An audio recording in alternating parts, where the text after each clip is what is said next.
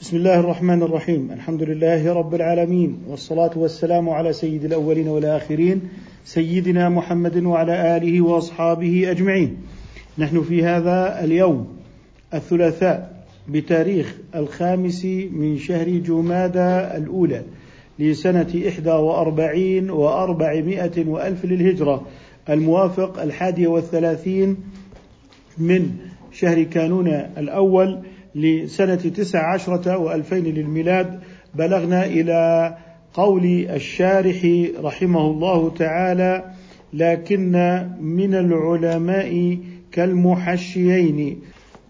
فضلوا أخي فايز. بسم الله والحمد لله والصلاة والسلام على رسول الله. يقول الناظم رحمه الله ونفعنا الله بعلمه وعلمكم. لكن من العلماء كالمحشيين من جعل خلاف الحنفية حيث لم تذكر النكرة صريحا كالفعل المتعدي الواقع بعد نفي أو شرط دون تقييد بمفعول نحو والله لا أكلت أما المصرح بها كلا أكلت طعاما ونوى طعاما مخصوصا فتقبل اتفاقا ومنهم من لم يفرق كالمحلي تبعا لشيخه البرماوي.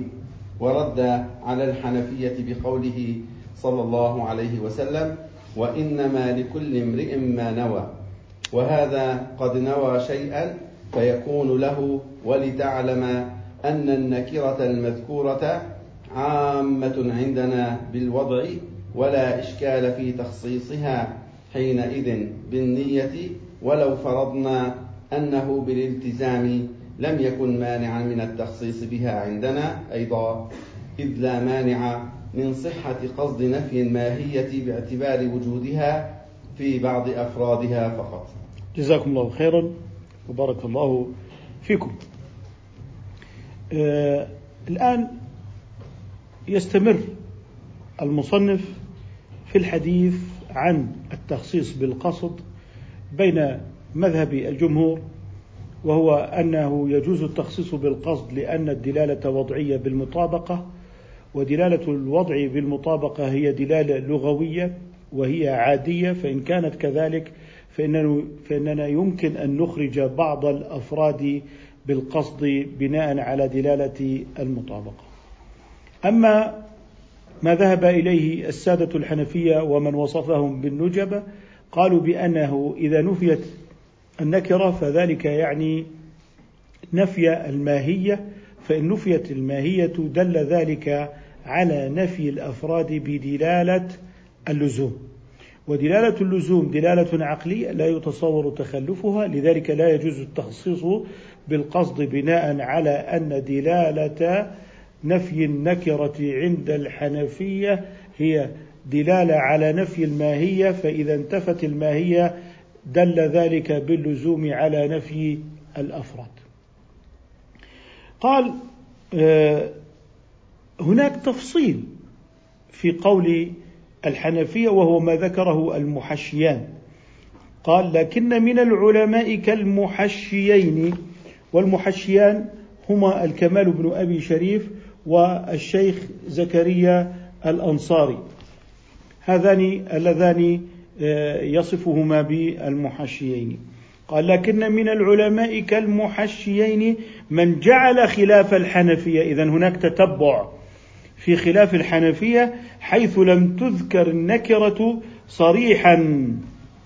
ليس في كل نكرة بل حيث لم تذكر النكرة صريحا كالفعل المتعدي الواقع بعد نفي أو شرط دون تقييد بمفعول.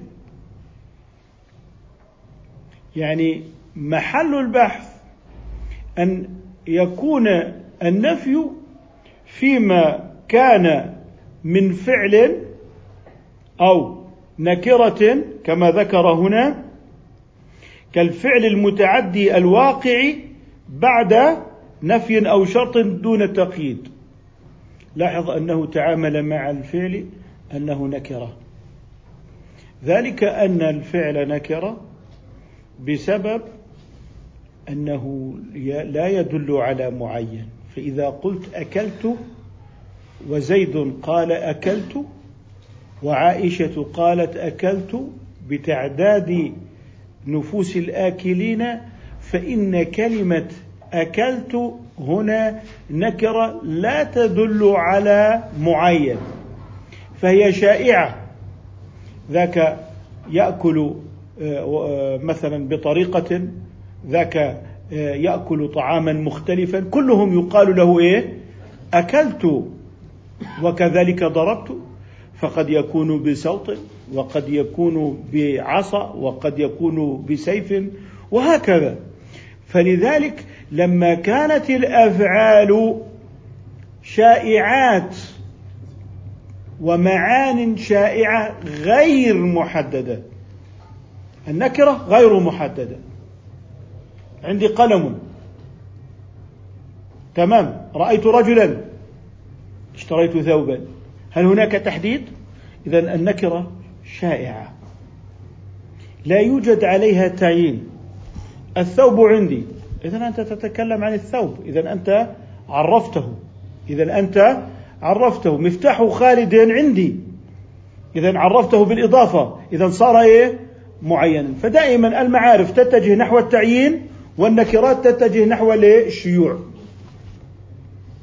فلما كانت الأفعال لا تدل على هيئة بعينها بل تطلق على هيئات كثيرة من أكلت وضربت فكانت الأفعال نكرات.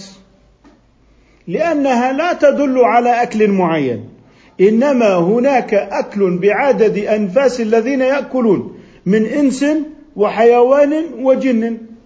فإذا قال أكلت فكلمة أكلت اللي هي هذه تدل على أكله هو لكن الأكل في نفسه نكرة غير محددة. وضربت كذلك كما بينت. فلذلك دائما النكرات تتجه نحو الشيوع وعدم التعيين ودائما المعارف تتجه نحو التخصيص. وليه؟ والتعيين. فلذلك هنا يقول لك كالفعل المتعدي ما لم تذكر صريحة وضرب مثالا. على ذلك كالفعل المتعدي الواقع بعد نفي. مثل لا أكلت لا شربت أو شرط إذا أكلت وإذا شربت. طيب هل إذا شربت نفي؟ تمام؟ يقول لك نعم فهو شبه نفي. لماذا؟ لأنني إذا قلت لك إذا شربت فهل وقع الشرب؟ لم يقع بعد. إذا أنا مجتهد في نفيه. إذا قلت بالشرط. فلذلك إذا وردت في حيز الشرط فهي نكرة عامة في حكم المنفية. في حكم المنفية. وكذلك الاستفهام. أكلت الطعام؟ أكلت الطعام فكأنني أقول لم يقع الطعام فأسألك هل وقع أم لا. إذا الطعام غير واقع. إذا عندي نفي صريح وعندي شبه نفي وهو الاستفهام والشرط. ففي الشرط أقول لك إنه لم يقع فأقول لك إذا شربت كذا حصل معي كذا وكذا عند الطبيب مثلا. فأنا أقول إذا شربت فهنا يقول إذا شربت أي وقع في الماضي. لكن لو قلت إذا شربت شراب كذا أصابك كذا. إذا شربت كذا أصابك من المرض كذا. إذا هو الشرب ليس واقعا. ليس فاعتبرناه شبه نفي وكذلك في الاستفهام. هل أكلت آه، الطعام؟ إذا أنا متصور كسائل هل وقع الأكل أم لم يقع؟ إذا هو لم يقع فسألت هل هو وقع أم أم لا. ففي ذهني أنني أريد أن أتأكد فهو متردد بين الوقوع وعدمه لذلك اعتبرناه شبه نفي اعتبرناه إيه؟ شبه نفي لذلك هنا قال لك أن يكون النفي صريحا أو كالصريح. قال نحو دون تقييد بمفعول. يعني لا شربت ماء إن لم أساعد الفقراء. لا أكلت خبزا إن لم يأكل المساكين. إذا يريد أن يقول لك هنا لما قال لا أكلت ولم يذكر المفعول به. لم يذكر الإيه؟ المفعول به. هنا يريد أن يقول لك في هذه الحالة هناك خلاف مع السادة الحنفية لماذا؟ لأن النفي توجه إلى الأكل نفسه لا إلى ما أكل من طعام وشراب لم يذكره المتكلم فإذا قال لك لا أكلت لحما فهذا ليس نفيا للماهية واضح؟ لأن الأكل موجه لما هو في أكل اللحم. فلذلك قال دون تقييد بمفعول أي لم يذكر المفعول به كما لو قال لا أكلت لحما. نحو والله لا أكلت هنا يتوجه إلى نفي الماهية وهو أنه نفى الأكل تماما. كأنه قال لا أكل لي. كأنه قال إيه؟ لا أكل لي. فصار من هذه الجهة واضحا في نفي الإيه؟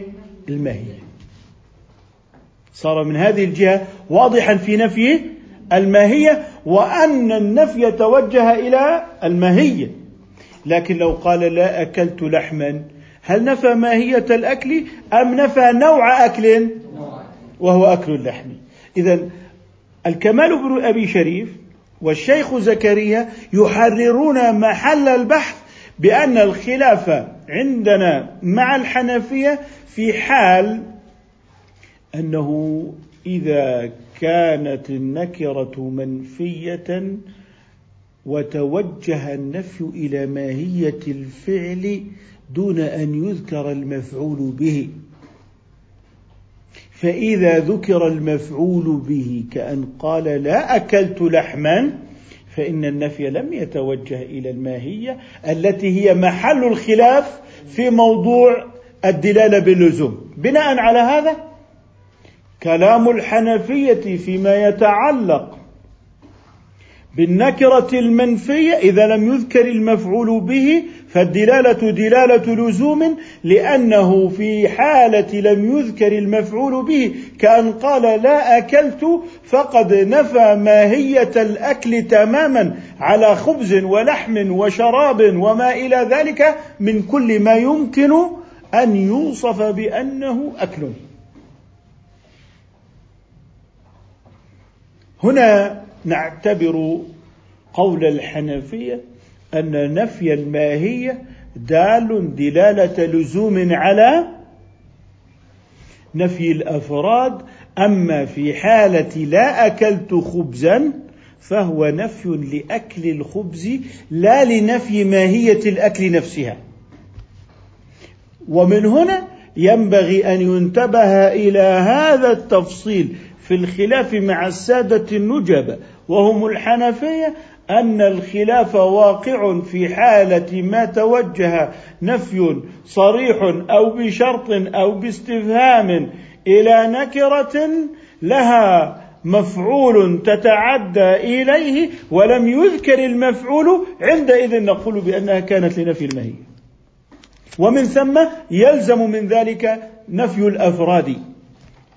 هذا هو مدار بحثه هنا ونوى طعاما مخصوصا فتقبل اتفاقا. أي يقبل التخصيص بالنية اتفاقا حيث ذكر المفعول به نحو لا أكلت خبزا. تمام؟ حيث إذا يقبل التخصيص بالنية إن ذكر المفعول به لأنه عندئذ باتفاق لم يكن نافيا للماهية.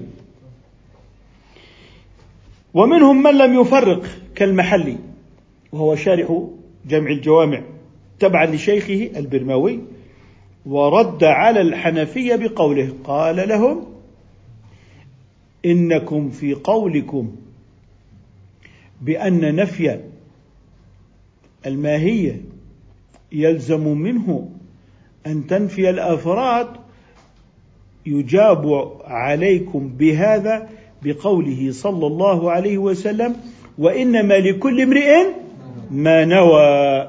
ونحن نتكلم في الشرعيات. لكن آه، هل معنى أننا نتكلم في الشرعيات أننا نهدم العقليات؟ لا نقول بذلك أبدا. قال وهذا قد نوى شيئا أي من خصص بالقصد. فيكون له فيكون إيه؟ ضمير يعود عليه. فيكون له ما نوى. فيكون إيه؟ له ما نوى. وهذا ما يطلق عليه بالاكتفاء أنه اكتفى بجزء الجملة الدال على ما بعدها من تكملة. كالرجل الذي يؤتى به يوم القيامة فلا يجدون في صحيفته إلا لا إله إلا الله. فبعضهم يقول فلو كفر بمحمد ينجو لأنه جاءوا بلا إله إلا الله وقد كفت ودخل الجنة ولو لم يقل محمد رسول الله. نقول له هذا ذكر لا إله إلا الله من باب الاكتفاء. كذلك في قوله صلى الله عليه وسلم من كان آخر كلامه من الدنيا لا إله إلا الله. دخل الجنة. طب وإن كذب بمحمد؟ اذا لما ذكر لا إله إلا الله فهذا دليل من باب الاكتفاء. فقد اكتفيت بصدر الجملة وعبرت عنها بما بعدها من لوازمها التي لا تذكر إلا معها كقوله تعالى سرابيل تقيكم تقيكم الحر وتقيكم بأسكم أين البرد؟ من المعروف أن الحر والبرد مقترنان فلما ذكر الحر أنابت عن البرد واضح؟ إذا هذا الأسلوب ماذا يسمى؟ يسمى بأسلوب الاكتفاء لذلك هنا قال وهذا قد نوى شيئا فيكون له ما نوى. هذا التقدير فيكون له ما نوى فيكون التقدير ما نوى. قال ولتعلم أن النكرة المذكورة عامة عندنا. النكرة المذكورة عامة في سياق النفي. قال عامة عندنا بالوضع ولا إشكال في تخصيصها بالوضع يعني بدلالة المطابقة. ولا إشكال في تخصيصها حينئذ بالنية. ولو فرضنا أنه بالالتزام اذا يريد أن يذهب إلى قول الحنفية ويريد أن يقول نحن قلنا بدلالة المطابقة والوضع فجاز لنا التخصيص بالنية لكننا سنفترض ما ذهبتم إليه يا سادتنا النجبة. ونقول على فرض أنها بالالتزام لم يكن لم يكن أي التزام أي الدلالة بالالتزام لم يكن أي التزام اللي هو الدلالة بالالتزام مانعا خبر كان مانعا من التخصيص بها الضمير في بها يعود على الصيغة واللفظ ولا يعود على النية؟ على النية إذا من التخصيص بها عندنا من هم؟ الشافعية والمالكية. أيضا إذ لا مانع من صحة قصده الآن يريد أن يبين. إذ هنا يريد أن يعلل لماذا نقول بأن الدلالة التزام ولكن يجوز تخصيص الالتزام بالنية. إذ لا مانع من صحة قصد نفي الماهية باعتبار وجودها في بعض الأفراد. إذا نحن قلنا بالمطابقة وقولنا هذا صحيح في أننا نستثني بعض الأفراد بالنية ولا ينبغي لأحد أن يستشكل علينا. ولكن سادتنا النجباء قالوا بأنها بالالتزام ويلزم من نفي الماهيه نفي جميع الأفراد بالالتزام. هنا يقول لك لا وحتى لو كانت على دلالة الالتزام فإن لي أن أنفي الماهيه الصادقة ببعض الأفراد الصادقة ببعض الأفراد ومن ثم يكون نفي الماهيه باعتبار هذه الأفراد فقط التي نويتها. يعني لا أكلت وأنوي خبزا أو لحما. فيصدق حتى لو من باب دلالات الالتزام. فإذا قلت لا أكلت ونويت لحما وقصدت في هذه العبارة أنني لا آكل لحما فأيضا الماهية تحققت في المنفية في اللحم وقد تحققت الماهية وانتهى الأمر. فلماذا تريدون أن تحققوا الماهية في غيرها؟ ها هي الماهية قد أخذت أفرادها وهو اللحم بدلالة الالتزام. فيجوز لي أن آكل الخبز واللبن وغير ذلك مما يؤكل. ولكن حقيقة نقول إن الخروج من حصن دلالة المطابقة والوضع إلى أن نقول بدلالة التزام وأنها دلالة الالتزام عقلية وتخصص فنخصص العقل بالنية فنقول إن هذا بعيد. لكنهم في طريقتهم في البحث يفترضون أجوبة لأنفسهم ولغيرهم ممن يخالفهم من باب تقوية الرأي والتأييد العلمي إذ إن مناقشة دليل المخالف فيه فائدة لمن يناقشه لأن فيه علما فأنت تتكلم في حضرة العلماء الجهابذة الكبار آه، وعبارتهم مفيدة لك في مبدأ طلب العلم. إذا لا مانع من صحة قصدنا في الماهية باعتبار وجودها في بعض أفرادها في في بعض أفرادها فقط وقد تحقق النهي أو النفي وقد تحقق النفي. نأتي إلى بقية الفقرة. في قوله تنبيه تفضلوا أخي فايز.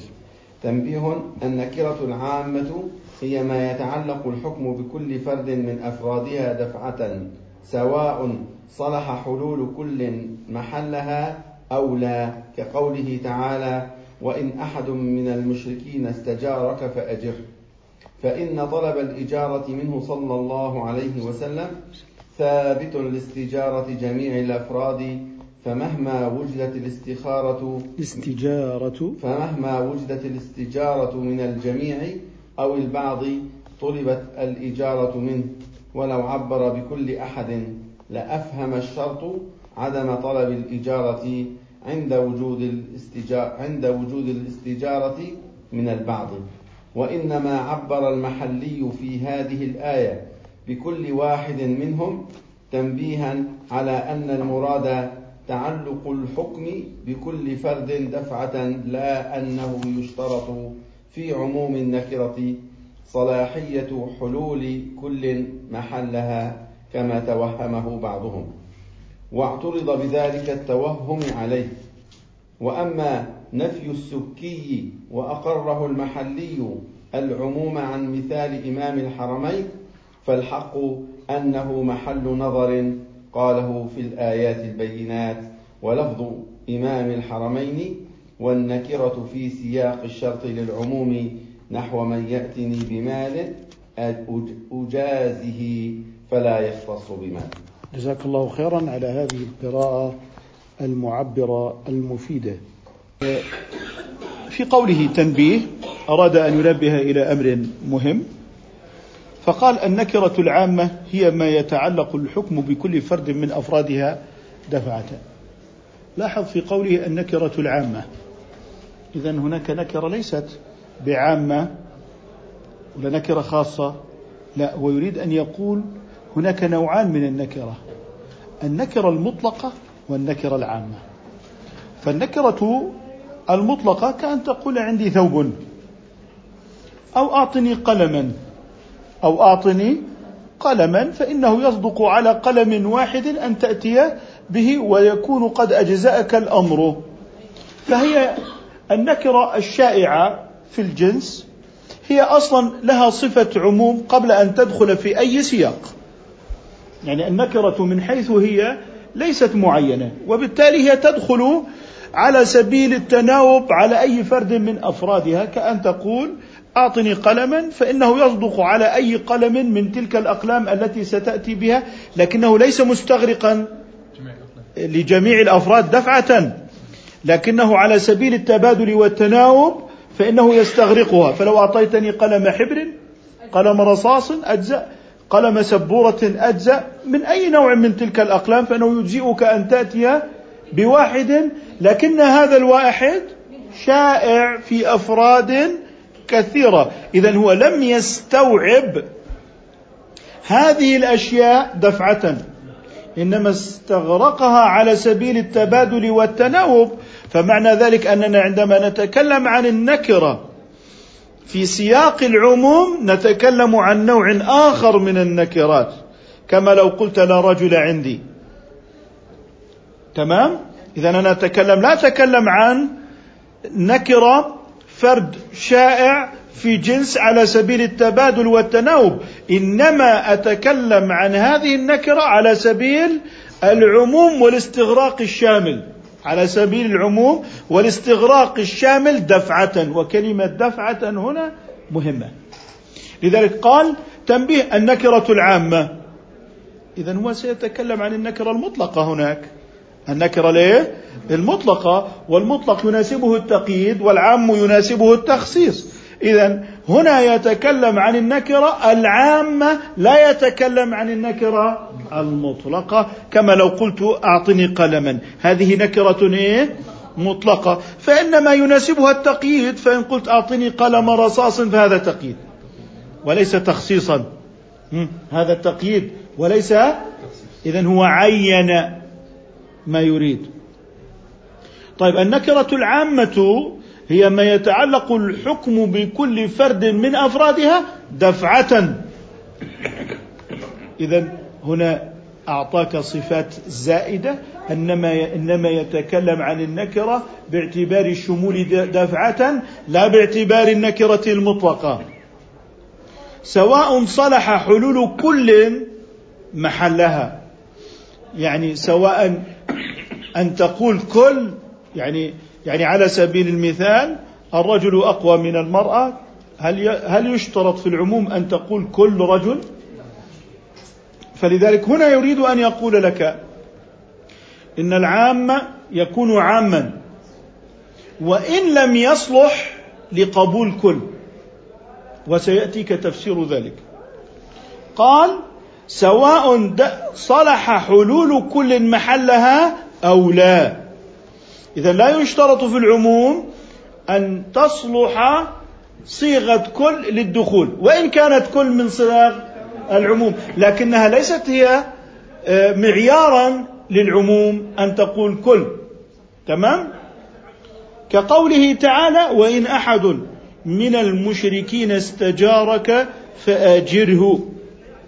إذا يتكلم هنا عن الاستغراق ولو دون اشتراط كل. فيريد أن يبين لك أن كلمة كل ليست شرطا في صيغة العموم.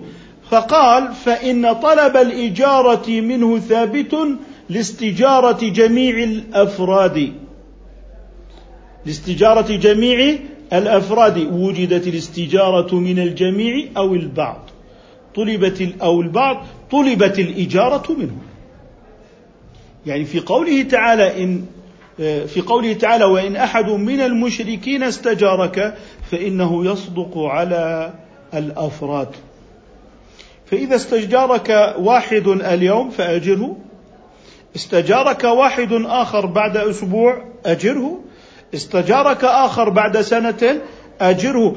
فلا يشترط أن يقع طلب الاستجارة من الجميع. دفعة. واضح؟ فلذلك العموم هنا لو أراد اشتراط كل أي إن استجارك كل المشركين فأجرهم. لكان هذا أجاءني واحد اليوم أقول لا الشرط أن يستجير الجميع أنت واحد. فيريد أن يبطل هذا الاشتراط. ويريد أن يقول لك إن العموم لا يشترط فيه أن يكون مقدرا فيه كل إذ لو كان الأمر كذلك لكان معنى قوله تعالى وإن أحد من المشركين استجارك إن استجارك كل المشركين. وهذا لا يمكن أن يكون دفعة وإلا عندئذ سيتعطل تحقيق الشرط في الأفراد. فإذا جاءك واحد فلا تجره. لماذا؟ لأنه على تقدير كل إن استجارك كل المشركين فاجر وهذا غير صحيح. وهنا يريد أن يؤكد على أن ليس من معيار العموم أن يصلح لقبول كل عليه. فجاء بهذا المثال ليبين. فقال فمهما وجدت الاستجارة من الجميع أو البعض. اذا يرد على تقدير كل وأنها شرط من شروط اعتبار العموم أنه لو استجار واحد لوجبت الإجارة. فلذلك قال فإن طلب الإجارة منه أي من النبي صلى الله عليه وسلم وهو المخاطب ثابت لاستجارة جميع الأفراد فمهما وجدت الاستجارة من الجميع أو البعض. اذا فلما قال أو البعض اذا لا يشترط طلب الإجارة من الجميع. فلو طلبه بعضهم لوجب الحكم وهو أنك أجره. لذلك طلبت الإجارة منه. والمنه الضمير العائد على أحد وإن أحد آه لا من النبي صلى الله عليه وسلم. وإن أحد من المشركين استجارك فأجره. اذا هنا طلبت الإجارة منه ممن من؟ النبي صلى الله عليه وسلم حتى يسمع كلام الله. ولو عبر بكل أحد لأفهم الشرط عدم طلب الإجارة عند وجود الاستجارة من البعض واضح؟ اذا هذا يذكر هنا محذورا من محاذير تقدير كل لاعتبار الصيغة عامة. تمام؟ وإنما عبر المحلي وهو شارح جمع الجوامع في هذه الآية بكل واحد منهم تنبيها على أن المراد تعلق تعلق الحكم بكل فرد دفعة. أي لا أنه يشترط في عموم النكرة صلاحية حلول كل محلها اذا إذا يريد أن يبين العام فهذا يعني أنه كلما جاءك فرد أجره. كلما جاءك فرد أجره. اذا نعود إلى القول إن آه، الحكم العام في دلالته يعني ثبوت قضايا بعدد أولئك الأفراد. جاءك كافر اليوم يطلب الإجارة أجره ولا تشترط أن يأتي الجميع. فإذا قال تقدير كل أي كلما جاءك أحد أجره. كل واحد أجره. كل واحد أجره. لا معنى كل أنهم إذا جاءوا مجتمعين أجرهم. لذلك قال تعلق الحكم بكل فرد دفعة لا أنه يشترط في عموم النكرة صلاحية حلول كل محلها كما توهمه بعضهم. محلها يعود على إيه؟ على النكرة أي محل النكرة. واعترض بذلك التوهم عليه. على من اعترض؟ على من توهم. اعترضنا على المتوهم بهذا الاعتراض. لماذا؟ أي اعتراض اعترضنا عليه أنها عامة في الأفراد ويثبت الحكم لكل فرد وإن لم يكونوا مجتمعين وإن لم يكونوا مجتمعين. فمن توهم أن من معيار العموم أن تدخل كل محل النكرة المنفية أو في حيز الشرط اعترضنا عليه بأن دلالة العام دلالة كلية تثبت لكل فرد واضح الكلام؟ تثبت لكل فرد فكلما جاء واحد أجرناه وإن لم يأتونا مجتمعين. واعترض بذلك التوهم عليه وأما نفي السبكي وأقره المحلي العموم ما إعراب العموم؟ أي أن السبكي نفى العموم. أن السبكي نفى العموم. بمعنى وإن أحد من المشركين استجارك نفى أن تكون عموم وقال بأنها دلالة مطلق تناوب تبادلي. واضح؟ يعني أن السبكي وهو صاحب جمع الجوامع إمام من أئمة الأصول نفى العموم. هل نفى العموم بأن قال هي معرفة وهي معينة؟ إنما نفى عموم العام المستغرق دفعة وقال بعموم المطلق البدل التنوع.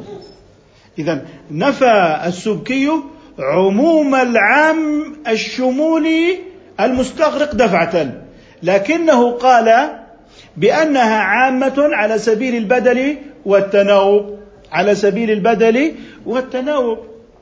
طيب نريد أن نفهم قول السبكي على أنها مطلقة. طيب بناء على أنها مطلقة أيضا يأتي المعنى يأتي المشرك ألف اليوم يجار. طيب أتى المشرك باء الأسبوع القادم يجار. ما الفرق إذن؟ فيما يؤدي إليه من معنى. فبناء على قول السبكي أنها تبادلية وبناء على قولنا بالعموم الشامل الشامل المستغرق دفعة لم يختلف الأمر في الواقع. لم يختلف الأمر في الواقع إذ مقتضى دلالة التبادل أنه كلما جاء أجره. هذا جاء أجره ذاك جاء أجره. فبما يختلف هنا المطلق المت... على سبيل التبادل والتنوع عن العام على سبيل الشمول دفعة. حقيقة في الواقع المشخص الخارجي وجب أن يجار سواء على صيغة البدل التناوبي أو على صيغة العام الشمولي. لم يختلف الأمر في الواقع. إنما كان مختلفا من حيث الصيغة. من حيث إيه؟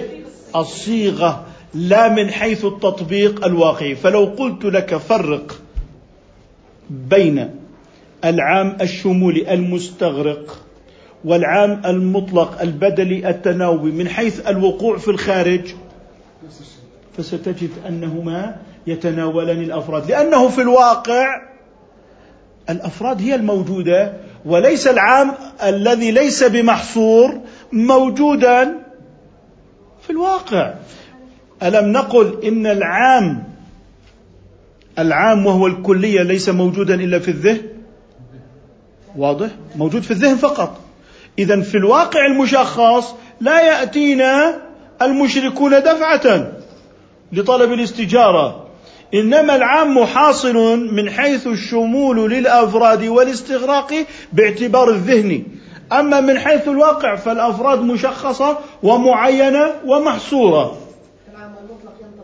فالعام المطلق ذهني بس. العام المطلق والعام الشمولي المستغرق في في الذوات المشخصة في الخارج لا فرق بينها. والتفريق عسر جدا ولا يمكن أن ينضبط. إنما هو التفريق الذي هو في الذهن ما استغرق الصالح دفعة بلا حصر من اللفظ كعشر مثلا هذا لا يوجد في العام إلا في الذهن. عام ذهني غير محصور. أما الوجود الخارجي فهو محصور قطعا. لقوله تعالى وكل شيء أحصيناه عددا. وكتابا وفي إمام مبين. واضح؟ اذا كل شيء قد تم إحصاؤه. اذا في الواقع الخارجي لا يوجد شيء غير محصور. بناء عليه نقول إن العام المستغرق على غير سبيل الحصر إنما هو أمر ذهني. أما في الذهن المطلق فهو بدل تناوب في الذهن أيضا. بدل تناوب في الذهن أيضا. فالمطلوب قلم واحد في الذهن. مطلوب إما أن يكون قلم حبر أو رصاصا. فهو واحد لكنه مأخوذ على سبيل التناوب. اذا العام على سبيل التعدد والمطلق في الذهن على سبيل الإنفراد الفرد الذي يتناوب. اذا التفريق بينهما يكون بالإيه؟ بالذهن لا بالواقع الخارجي. فدلالة العام في الذهن تعدد غير محصور. أما في المطلق فهو واحد شائع. إذا قلنا إذا قلنا واحد إذا ليس متعددا. فإن قلت لك أعطني كتابا فجئت بكتاب تفسير. أطعت واحد إذا ليس متعددا. واضح؟ طب لو قلت لك أعطني كتابا فأتيتني بكتاب نحو أجزأك؟ أجزأك. طب لو قلت لك هات الكتب واتبعني. فلا يجزئك واحد لابد أن تأتي به بما عندك من الكتب. إذا من حيث هات الكتب عامة في الذهن مستغرقة لما هو أكثر من واحد أما في المطلق في الذهن فهو على واحد. واضح؟ على سبيل التبادل. وأما في العام على سبيل التعدد والشمول دفعة. أما في الواقع الخارجي فقد أتيتني بكتب محصورة أو أتيتني بكتاب معين. فلا يوجد في الواقع الخارجي ما ليس بمحصور بل كله محصور. اذا لو جئنا إلى كلام الإمام السبكي فإنه سيعتبر قوله تعالى وإن أحد على أنها على سبيل المطلق والتناوب لم ينكر عمومها كعموم المطلق إنما أنكر عمومها الشمولي المستغرق على سبيل دفعة واحدة واضح؟ واضح؟ على سبيل أن تكون دفعة واحدة. اذا لا يمكن للإمام السبكي أن يقول بعدم عموم أحد. إنما قال بعدم عموم أحد على سبيل الشمول المستغرق دفعة. واضح؟ وإنما هذا الكلام الذي قاله قال على أنه على سبيل التناوب والبدل. طيب لو جئنا إلى الخارج الأمر لا ثمرة له في الخارج. فكلما جاء مشرك سواء كان على سبيل البدل والتناوب أو كان على سبيل الاستغراق فنحن أجرناه. ومن هنا تظهر ثمرات الفكر الأصولي في معالجته وربطه بين ما هو ذهني وبين ما هو خارجي. وهذا هو تدقيق الربط بين الواقع والآية الكريمة وذهن الإنسان في هذا المثلث الخطر. الذي إذا لم يكتمل على أساس متين وعلى أساس بينة من رب العباد كان عندئذ ضلالا مبينا. اذا احسنا فهم الواقع ودلالات الوقائع المشخصة. احسنا فهم كلام الله عز وجل وإن أحد من المشركين استجارك. واضح؟ وكذلك احسنا الربط. وهذا هو ديدن الأصوليين في فهمهم عن الله سبحانه وتعالى وفي تنزيل الأحكام الدائمة عبر الزمان والمكان التي لا تنقطع عبر الزمان والمكان على محلها في الواقع الخارجي المشخص. على محلها في الواقع الخارجي المشخص. اذا قال وأما نفي السبكي وأقره المحلي العموم. العموم مفعول به منصوب أين عامل النصب فيه؟ النفي. إذا معمول للمصدر. إذا هو مفعول به للمصدر. والسبكي فاعل. يعني أما نفي السبكي المصدر مضاف إلى مين؟ إلى الفاعل. وأما نفي السبكي المصدر مضاف للفاعل. فقد نفى السبكي. السبكي هو الذي ينافع. كما نقول نكاح المحرم. نكاح المحرم حرام. مضاف للفاعل ولا مضاف للمفعول؟ مضاف للفاعل ذبح المسلم حلال. مضاف للفاعل ولا المفعول مضاف للفاعل. أي أن المسلم هو الذي يذبح ولا هو يذبح. يكفيه ما يكفيه في هذا الزمن. ما يحصل له. واضح؟ فلذلك سنعتبره في العبارة مضافا إلى الفاعل وهو ذبح حلال يذبح ويأكل الطيبات. وأقره المحلي عن مثال إمام الحرمين. فالحق أنه محل نظر. مثال الإمام إمام الحرمين سيأتي. قاله في الآيات البينات ولفظ إمام الحرمين. يعني هو الآن سيأتيك ملاحظة على آه، إمام الحرمين. قال والنكرة في سياق الشرط للعموم للعموم تمام؟ نحو من يأتني بمال أجازه. نحو من يأتني بمال أجازه. واضح؟ إذا والنكرة في سياق الشرط للعموم البدلي واضح؟ لا الشمولي تمام؟ على مذهب السبكي والمحلي. لاحظوا. لاحظوا هنا. يتكلم عن كلام الإمام الجويني في قوله من يأتني بمال أجازه. أتى بمثال هنا. هل يأتني بمال بكل المال أم ببعض المال؟ ببعض المال. اذا هنا يقول فلا يختص بمال. فلا يختص بمال. فعندئذ يريد أن يقول إن النكرة في حيز الشرط عند السبكي والمحلي هي آه، تناوبية تبادلية وهي من هذا الباب من باب العموم. من باب الإيه؟ العموم. من باب العموم. آه، أما على ما هو يعني في ما يتعلق بأن النكرة في سياق النفي من باب العموم الشامل للأفراد بينا ذلك من خلال قولنا آه، والشرح شرح نشر البنود في قوله تعالى وإن أحد من المشركين استجارك طيب طيب إذا قال وإن أحد من المشركين استجارك. طيب قال من يأتني بمال. من يأتني بمال أجازه. أجازه فلا يختص بمال. فلا يختص بمال. طيب أين النفي في قوله من يأتني بمال؟ هاي في حيز الشرط.